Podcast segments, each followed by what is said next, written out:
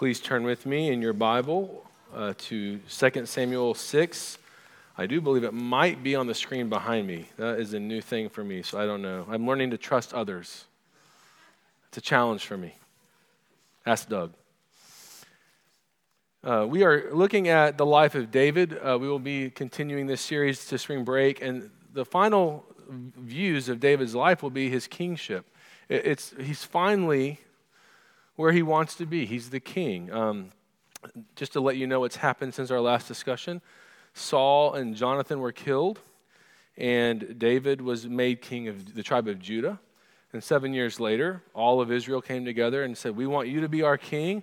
And he moves uh, or establishes uh, around the stronghold Jerusalem, called the city of David. He makes that the capital. And he wants to bring God into the midst of this place and so he decides to bring the Ark of the Covenant to Israel. And that's actually to Jerusalem. And that's a big thing. And in the Bible, when um, men or people take power, oftentimes you'll find they leave God behind when things are going really well. And so it's not a small thing that David, a man after God's own heart, would do this, that he would bring the ark into Jerusalem, saying, This is for God. I am serving God with my life, with my kingship. And it is something to have in the back of your mind. When things are going well for you, would you say that that's a time where you're really seeing God brought into the midst of your life? Or often, if you're like me, it's only when things get really difficult. So, what we're going to hopefully learn this morning would be that we need to bring God in the center of everything we do uh, and give Him full reign. But it's very challenging, and we'll see that in this passage. So, 2 Samuel 6, verses 1 to 23. Please follow along with me. David again gathered all the chosen men of Israel, 30,000. And David arose and went with all the people who were with him from Baal Judah to bring up from there the ark of God, which is called by the name of the Lord of hosts, who sits enthroned on the cherubim. And they carried the ark of God on a new cart and brought it out of the house of Abinadab, which was on the hill. And Uzzah and Ahio, the sons of Abinadab, were driving the new cart with the ark of God and Ahio went before the ark. And David and all the house of Israel were making merry before the Lord with songs and lyres and harps and tambourines and castanets and cymbals. And when they came to the threshing floor of Nacon, Uzzah put out his hand to the ark of God and took hold of it, for the oxen stumbled. And the anger of the Lord was kindled against Uzzah, and God struck him down there because of his error, and he died there beside the ark of God. And David was angry because the Lord had burst forth against Uzzah. And that place is called Perez Uzzah to this day. And David was afraid of the Lord that day. And he said, How can the ark of the Lord come to me? So David was not willing to take the ark of the Lord into the city of David. But David took it aside to the house of Obed Edom the Gittite. And the ark of the Lord remained in the house of Obed Edom the Gittite three months. And the Lord blessed Obed Edom and all of his household. And it was told King David, the Lord has blessed the household of Obed Edom and all that belongs to him because of the ark of God. So David went and brought up the ark of God from the house of Obed Edom to the city of David with rejoicing. And when those who bore the ark of the Lord had gone six steps, he sacrificed an ox and a fattened animal. And David danced before the Lord with all his might. And David was wearing a linen ephod. So David and all the house of Israel brought up the ark of the Lord with shouting and with the sound of the, of the horn. As the ark of the Lord came into the city of David, Michal, the daughter of Saul, looked out of the window and saw King David leaping and dancing before the Lord, and she despised him in her heart. And they brought in the ark of the Lord and set it in its place inside the tent that David had pitched for it. And David offered burnt offerings and peace offerings before the Lord. And when David had finished offering the burnt offering and the peace offering, he blessed the people in the name of the Lord of hosts and distributed among all the people, the whole multitude of Israel, both men and women, a cake of bread, a portion of meat, a cake of raisins to each one. Then all the people departed, each to his house. And David returned to bless his household, but Michal, the daughter of Saul, came out to meet David and said, how the king of Israel honored himself today, uncovering himself today before the eyes of the servants female servants as one of the vulgar fellows shamelessly uncovers himself? And David said to Michal, It was before the Lord who chose me above your father and above all his house to appoint me as prince over Israel, the people of the Lord. And I will make merry before the Lord. I will make myself yet more contemptible than this, and I will be abased in your eyes. But by the female servants of whom you have spoken, by them I shall be held in honor. And Michal, the daughter of Saul, had no children to the day of her death. This is the word of the Lord. Father, we pray that you would open our eyes to see the meaning of this passage, to see your beauty and your grace, even in the midst of dark, difficult tragedy. Help us to trust in you more and more. Help us to grow as your children. Amen. I wanted to avoid the illustration of Raiders of the Lost Ark, but how? Right? Like, this is the this is the Ark, and my first encounter with the Ark was Indiana Jones. Raise your hand if you've seen Indiana Jones and the Raiders of the Lost Ark. Okay, well, I now know a few people who I need to have over to watch this amazing movie. In the movie, Indiana, jo- Indiana Jones, played by um, oh, I don't, I shouldn't do this on the fly. Harrison Ford is an archaeologist, and he's going to go find the Ark of the Covenant. And he has, an, he has the Germans are also after the Ark of the Covenant. And, and the reason they're after it, they think they've discovered the location, is the Germans. It takes place during World War II. They want it to become the power source for their, for their drive to take over the world. It's going to give them power. They hadn't read their Bibles very well because the Philistines tried this in 1 Samuel and it like destroyed them. But they were going to try it. Well, at the very end of the movie, uh, for those of you who haven't seen it, I, I do apologize. Uh, there's a moment where the, where the ark is uncovered, where the lid, the lid is lifted, and, and, and Indiana and his friend, he warns her, Look away. He has the wisdom to know, don't stare at it. But all the bad guys look at it, and I'll never forget the face of that bad guy just melting. Back then, they had no CGI computer, you know, it was like clay and wax, but his face just melting from looking at the ark. And I thought, and, and the reason I think of that, not only was that my introduction to the ark, but in this passage, it does look like there's a temptation for David. By the way, is that image up there of the box? Just might as well throw that up there. There is a temptation for us, for David, to think we're going to do God a favor. This is something Dan Purdy put together. I'm so appreciate. That's not the Ark of the Covenant, by the way. I don't believe. Um, there's a temptation for us to take God and think we're sort of doing him a favor by bringing him into our world, right? It's kind of like bumper sticker Christianity. If I, I'll put a bumper sticker on the car, I'll put a sticker here or there, nothing wrong with that. But as if to say, see, God, I honor you. And yet, what God was saying to David is, uh, I want more than that. I want you to give me your whole life, all of your worship. And so the question I think before David would be is the, is the ark an artifact? Or is it, by the way, you can now take that down. That's, we're getting used to this whole. Is the ark an artifact for you? Is, is God an artifact for your life? Or are you being transformed by his presence? Is, he everything to you? And what we see in this passage is for David, true his, his spirituality becomes true. At least in this passage we, we know that it ebbs and flows for all of us but it becomes real and true when he approaches god in his holiness and his splendor right through mercy. So you cannot get to god's power until you understand his mercy. That's our theme for this morning. Uh, god is powerful but we must recognize his mercy we're going to look at three things false spirituality true spirituality and then making the switch. I'm using the term false spirituality in point one for this first passage, this first piece of information about David. Um, it sounds to me, when I first read it, and maybe for many of you, like this is a really hard passage. This is one of those passages where, I mean, here's a poor guy driving a cart, it stumbles, you know, he reaches back to steady it, and he's dead Like some of you are probably thinking, that's why I hate Christianity. Or maybe you're thinking, that's why the God of the Old Testament's hard for me to grasp. And I, and I definitely agree, and I can see where you're coming from. I think all of us are a little bit nervous about this God, and I think that's fair. But uh, maybe if we can unpack it a little bit, you'll begin to see the mercy even in that action. So let me remind you of the story again that David is setting out uh, from where the ark had been rested to go a short distance, uh, bring the ark into the city of Jerusalem, into a tent he'll set up. And he seems to be valuing the ark by doing this. But I want to just, uh, I, I did a little bit of study. I went into my concordance and just looked up every use of the word ark.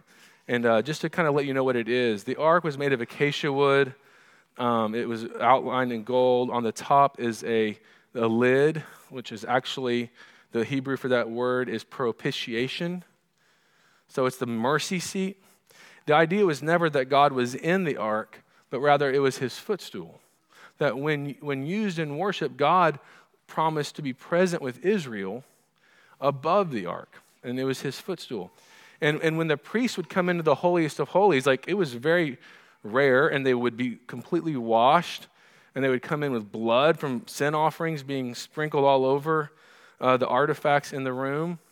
There would be incense, like a cloud, that's sort of there to kind of protect them.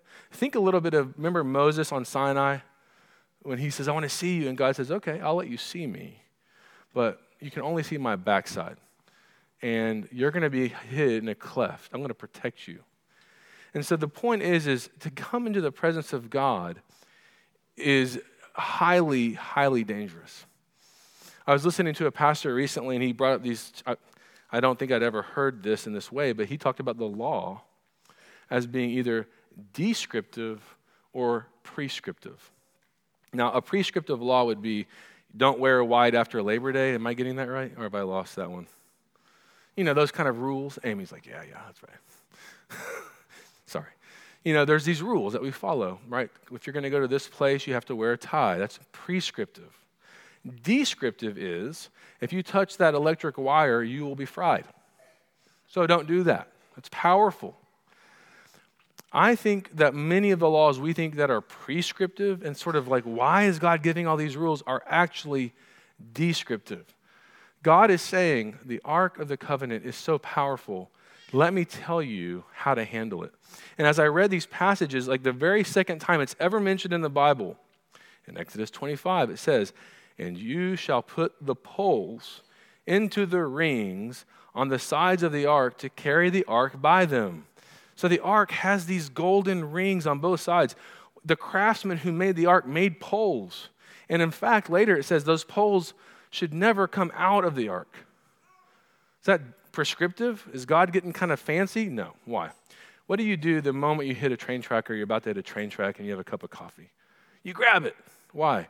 Because you are a better steadier of coffee than the car. Even though you have shocks and the greatest tires, you know instinctively this is going to spill, right? Well, God is thinking that way. If you all go make a cart and try to transport this amazing thing, it will tilt. So he's being descriptive and helpful by saying, take poles, have men carry it like this. And you find that David completely ignored that. Look at the verse um, 3. And they carried the ark of God on a new cart. A new cart doesn't mean just, hey, this is brand new. It does mean that. But it mostly means this is like set apart for this use. Like this cart was built to move the ark. The problem is, God had said three things about the ark do not look, do not touch it, and don't take it in a cart.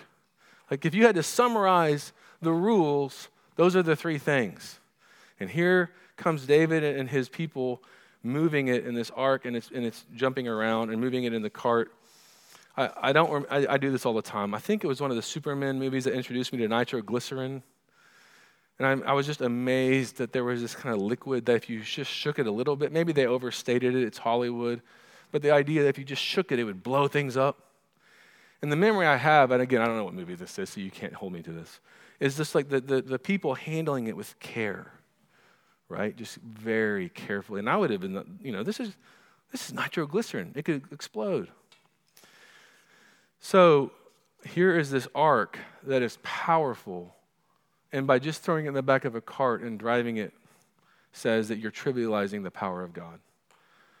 right? And I think we, if we want to glean some insight from our lives, often we do that with God, especially when things are going well.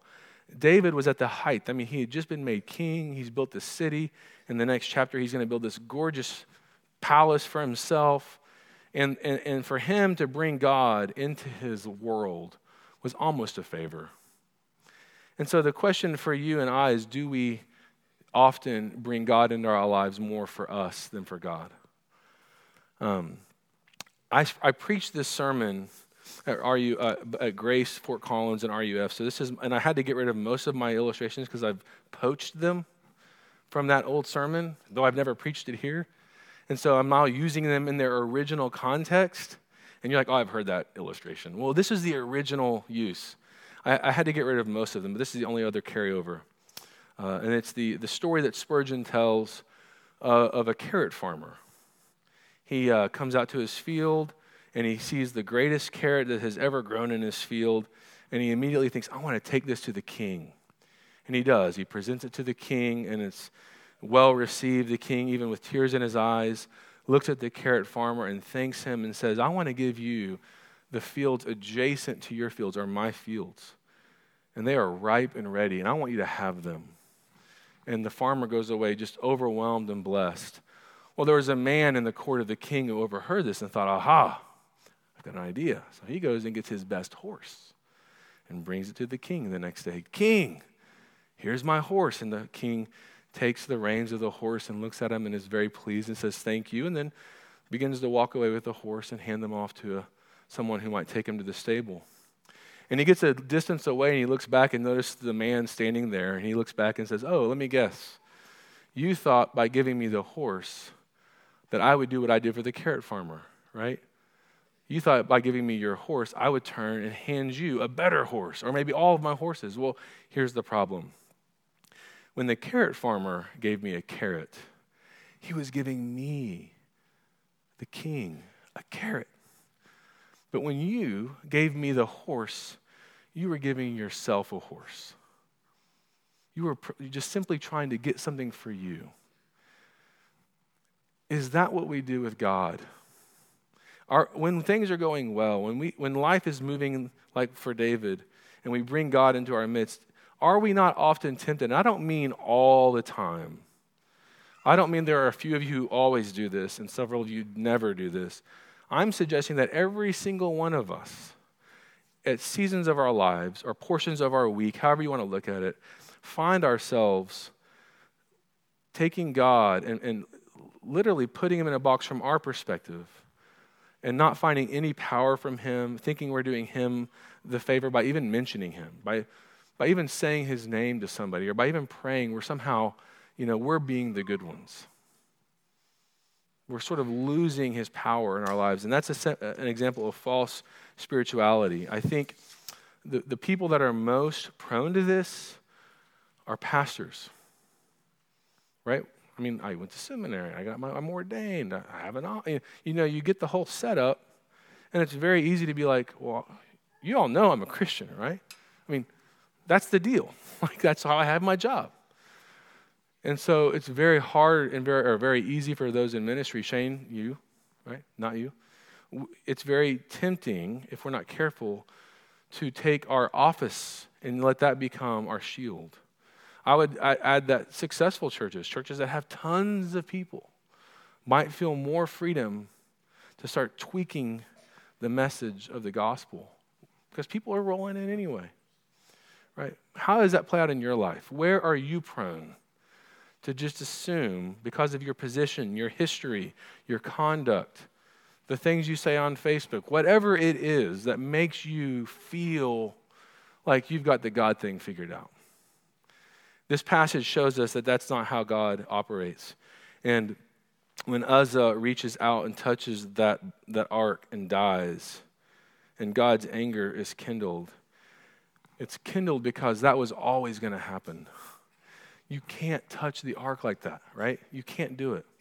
So, how do we, uh, what's the opposite of this false uh, spirituality? It's, and I'm using obviously Schaeffer's term, true spirituality. What's, what changes why does David change and what changes in his conduct? Um, we, if you know the story, you read it, you remember David has the, car, has the ark taken to this home of a man named Obed Edom. I don't know who that is, but somehow he flourishes. I feel bad for him because he's willing to, t- I'll take it. And then things go well. Then David's like, I want it back. It's like, wait a minute, what's going on? Uh, maybe it didn't go down quite like that. But when he's flourishing and his home is flourishing, his household, that was a signal to David that God is good. God is still a God of blessing, that this ark is still needed in your midst. And, and he goes to round two. And so round two begins in verses 12 and it goes to the end of the chapter. And it says, uh, David um, begins to, again, bring the ark into Israel. But there's a few changes I want to note. What are the changes? The first one is look at verse um, 5. It says, And David and all the house of Israel were, were making merry before the Lord. That's, that's the guy at the party, at the dance party, you know, the, the, the, the uh, oh, the um, Charlie Brown dancing in the Christmas, you know, the kid that was just kind of, you know, that's what I envision. David was making merry. There's some music. There's a cart, 30,000 people. It's really nice. Look at the next description. Verse 13 or verse 14 and David danced before the Lord with all his might. That's that person at the dance party that you're like, I sort of wish I could dance like that. But do they see themselves? You know, the one that just is like just going nuts. But yet you have this kind of like jealousy of like, ah, I'm the, I wish I could look like, you know, that's David. What caused this change? Or we're going to talk about that later. But this, I want to just note this change. Secondly, and, and really most importantly, David is wearing a linen ephod. That's not a lot of covering. But the reason he's wearing that is David has become a priest.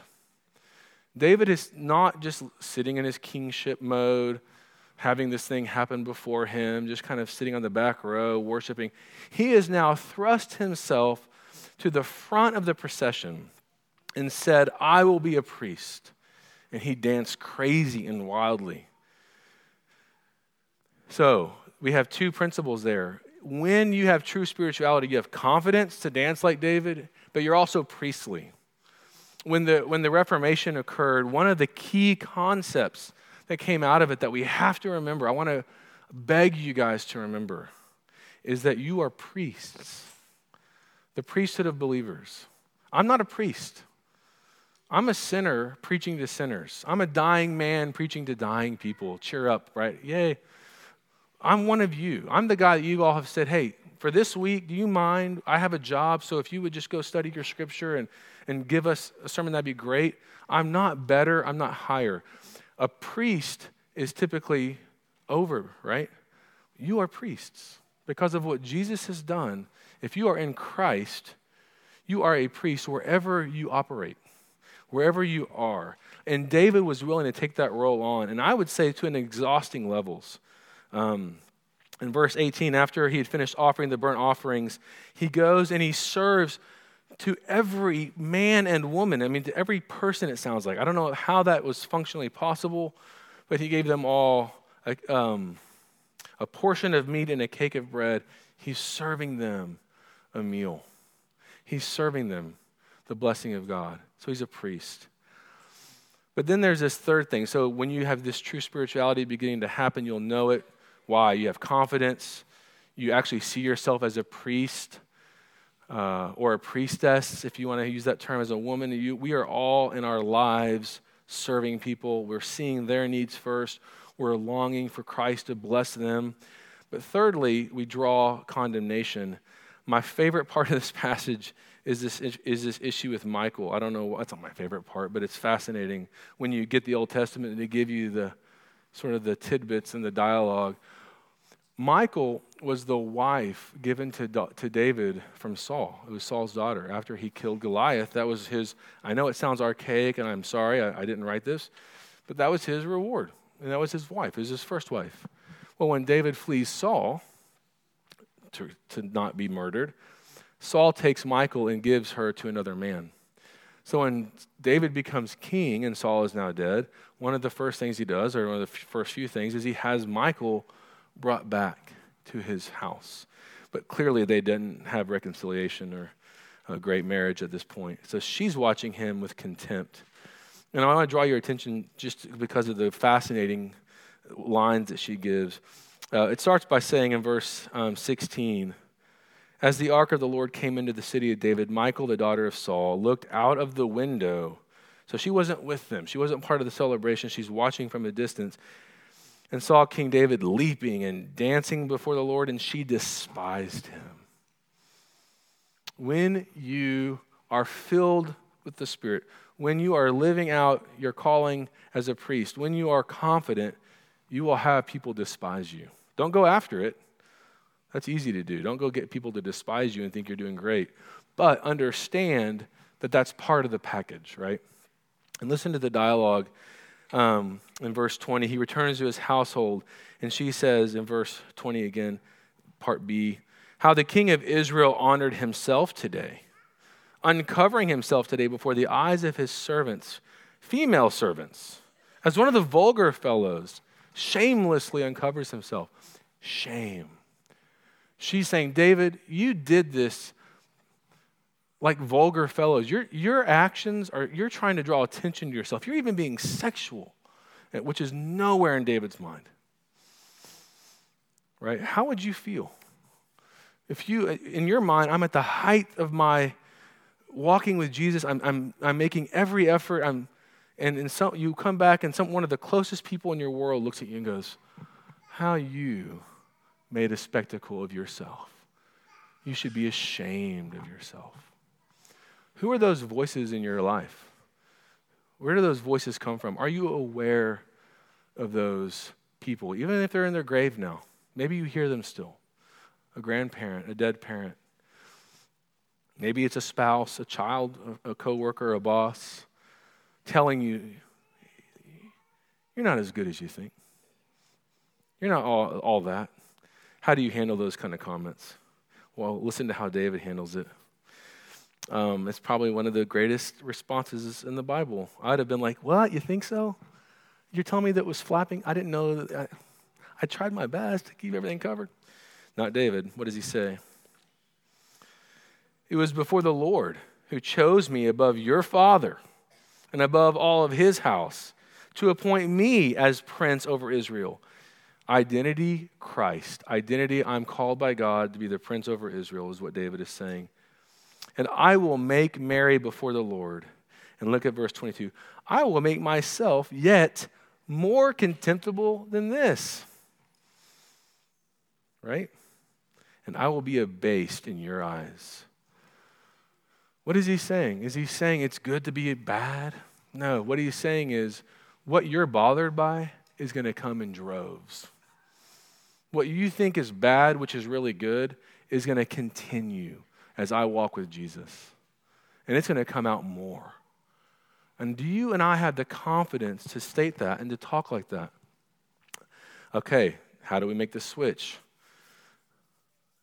How do we switch over from our moments of false spirituality, nominal Christianity moments, seasons, to seasons in, of truly walking, experiencing confidence, scoff, but this priestliness. And we find it in the passage. I just want to draw a few places. Um, the fact that David not only dances is, is, a major adjustment, but the biggest thing was in verse 13. Well, the poles, okay? That's the first thing. Put the poles in. Men were carrying the cart. Did you notice that? Dan- David's dancing, acting like a priest. But after six steps, he sacrifices an ox and a fattened animal. That's actually not required when you study the movement of the, of the cart. Um, but here's what is known about the ark that mercy seat, again, called the, the Hebrew um, word there, um, well, it's propitiation in Greek. So the Septuagint, which is the, Hebrew, the uh, Old Testament written in Greek many years before the New Testament was written, also uses the word propitiation there as the seat of God, the mercy seat. And we find uh, that concept of propitiation in Romans 3, starting in 21. But now the righteousness of God has been manifest apart from the law. The righteousness, the righteousness of God through faith in Jesus Christ for all who believe. For all have sinned and fall short of the glory of God and are justified by his grace as a gift through the redemption that is in Christ Jesus. Verse 25, whom God put forward as a propitiation by his blood to be received by faith. When David was sacrificing those animals, he was living out the absolute freedom that comes in knowing you are guilt free you are cleansed. You are safe. He had absolutely zero fear. He did not think God had gotten any less powerful. That never crossed his mind. In fact, he was able to more embrace the power of God that can drop you dead by just touching the edge of the ark. Yet he by following the ways God wanted it moved and by sacrificing these animals, he was able to engage the reality that he was guilt free. Are you guilt free? Just looking at your daily lives, how often do you feel guilt, false guilt? How often do you just question yourself? How often do you wonder if what you're doing is pleasing? So often, I think what hinders our desire to switch into this mode of true spirituality is we, we do not see ourselves the way God sees us. We see ourselves the way the accuser wants us to see, the Michal in our soul, uh, not in our hearts, but in the world of Satan, who's whispering, Are you sure? I mean, are you sure Jesus loves you? I mean, I know he loves you, but does he really love you? Is, is Jesus really for you? Do you doubt that? I doubt that. I struggle with doubt. Not that I'm going to heaven, not that I'm a Christian, but in my day to day life, I'm often convinced that what I'm doing is maybe possibly outside of where God would have it, and that his, and the blood of Christ maybe wouldn't cover that, or it doesn't mean what I thought it means. And I need to be preaching this gospel to myself first and foremost every day, and I think you do too. Do you believe those words? I want to, and I've asked Dan to actually bring this one up Hebrews 10. Where is this in the Bible? This idea that David's freedom comes from these sacrifices, it comes from his, his knowledge of the future um, blood of Christ. Look at Hebrews 10. Therefore, brothers, since we have confidence to enter the holy places by the blood of Jesus, by the new and living way that he opened for us through the curtain, that is, through his flesh.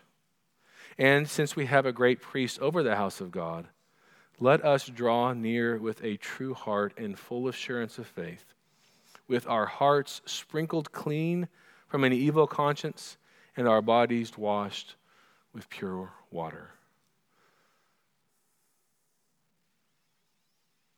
Can you, can you imagine going into the Old Testament era and just walking right into the holiest of holies? That's what that passage just says you can do. Not trivializing God, not trivializing Him at all, but recognizing that all of the cleaning, all of the washing, all of the ceremony, all of the pomp, all of the circumstances points to one thing Jesus Christ on the cross. And if you have Him, you have the ability and the confidence to enter the holy places. And that should respond, your response to that ought to be, I would hope, some dancing. In fact, I thought we could end the last few minutes with just a bunch of, I've got some ephods we're going to pass out. Wouldn't that be amazing? Shane wants that, you know?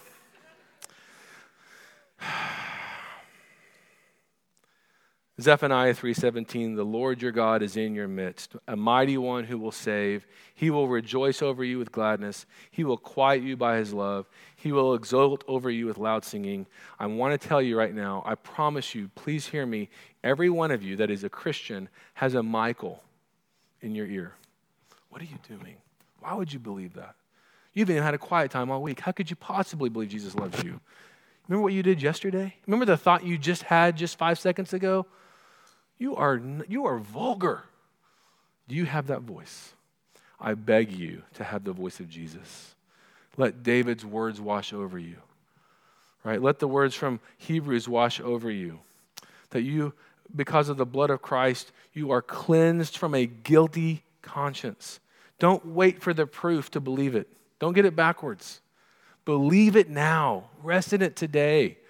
Then you'll see your life will begin to be filled with confidence, priestliness, and the ability to face those scoffers, even if that's in your mind. Let us close in prayer. Jesus, I and I think we struggle with trivializing your blood.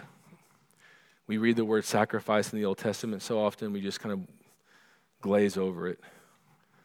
We read the word cross in the New Testament, and often we glaze over it. And I really believe, Jesus, it's not because we don't care. I believe we struggle with unbelief. And I pray that you would help us to believe freshly this morning, and maybe for the first time for some of us, that your gospel is true. Lord, David did nothing spectacular to earn what he was doing in that second part of the, of the passage. Lord, there's nothing we can do to earn righteous living or dancing or loving our neighbors well. it actually only comes when we stop trying to earn it and we believe your gospel. Lord, will you give us that view? This morning, as we take this supper, will you open our eyes to, to the reality of the cleansing and the washing we have received? In your name we pray, Jesus. Amen.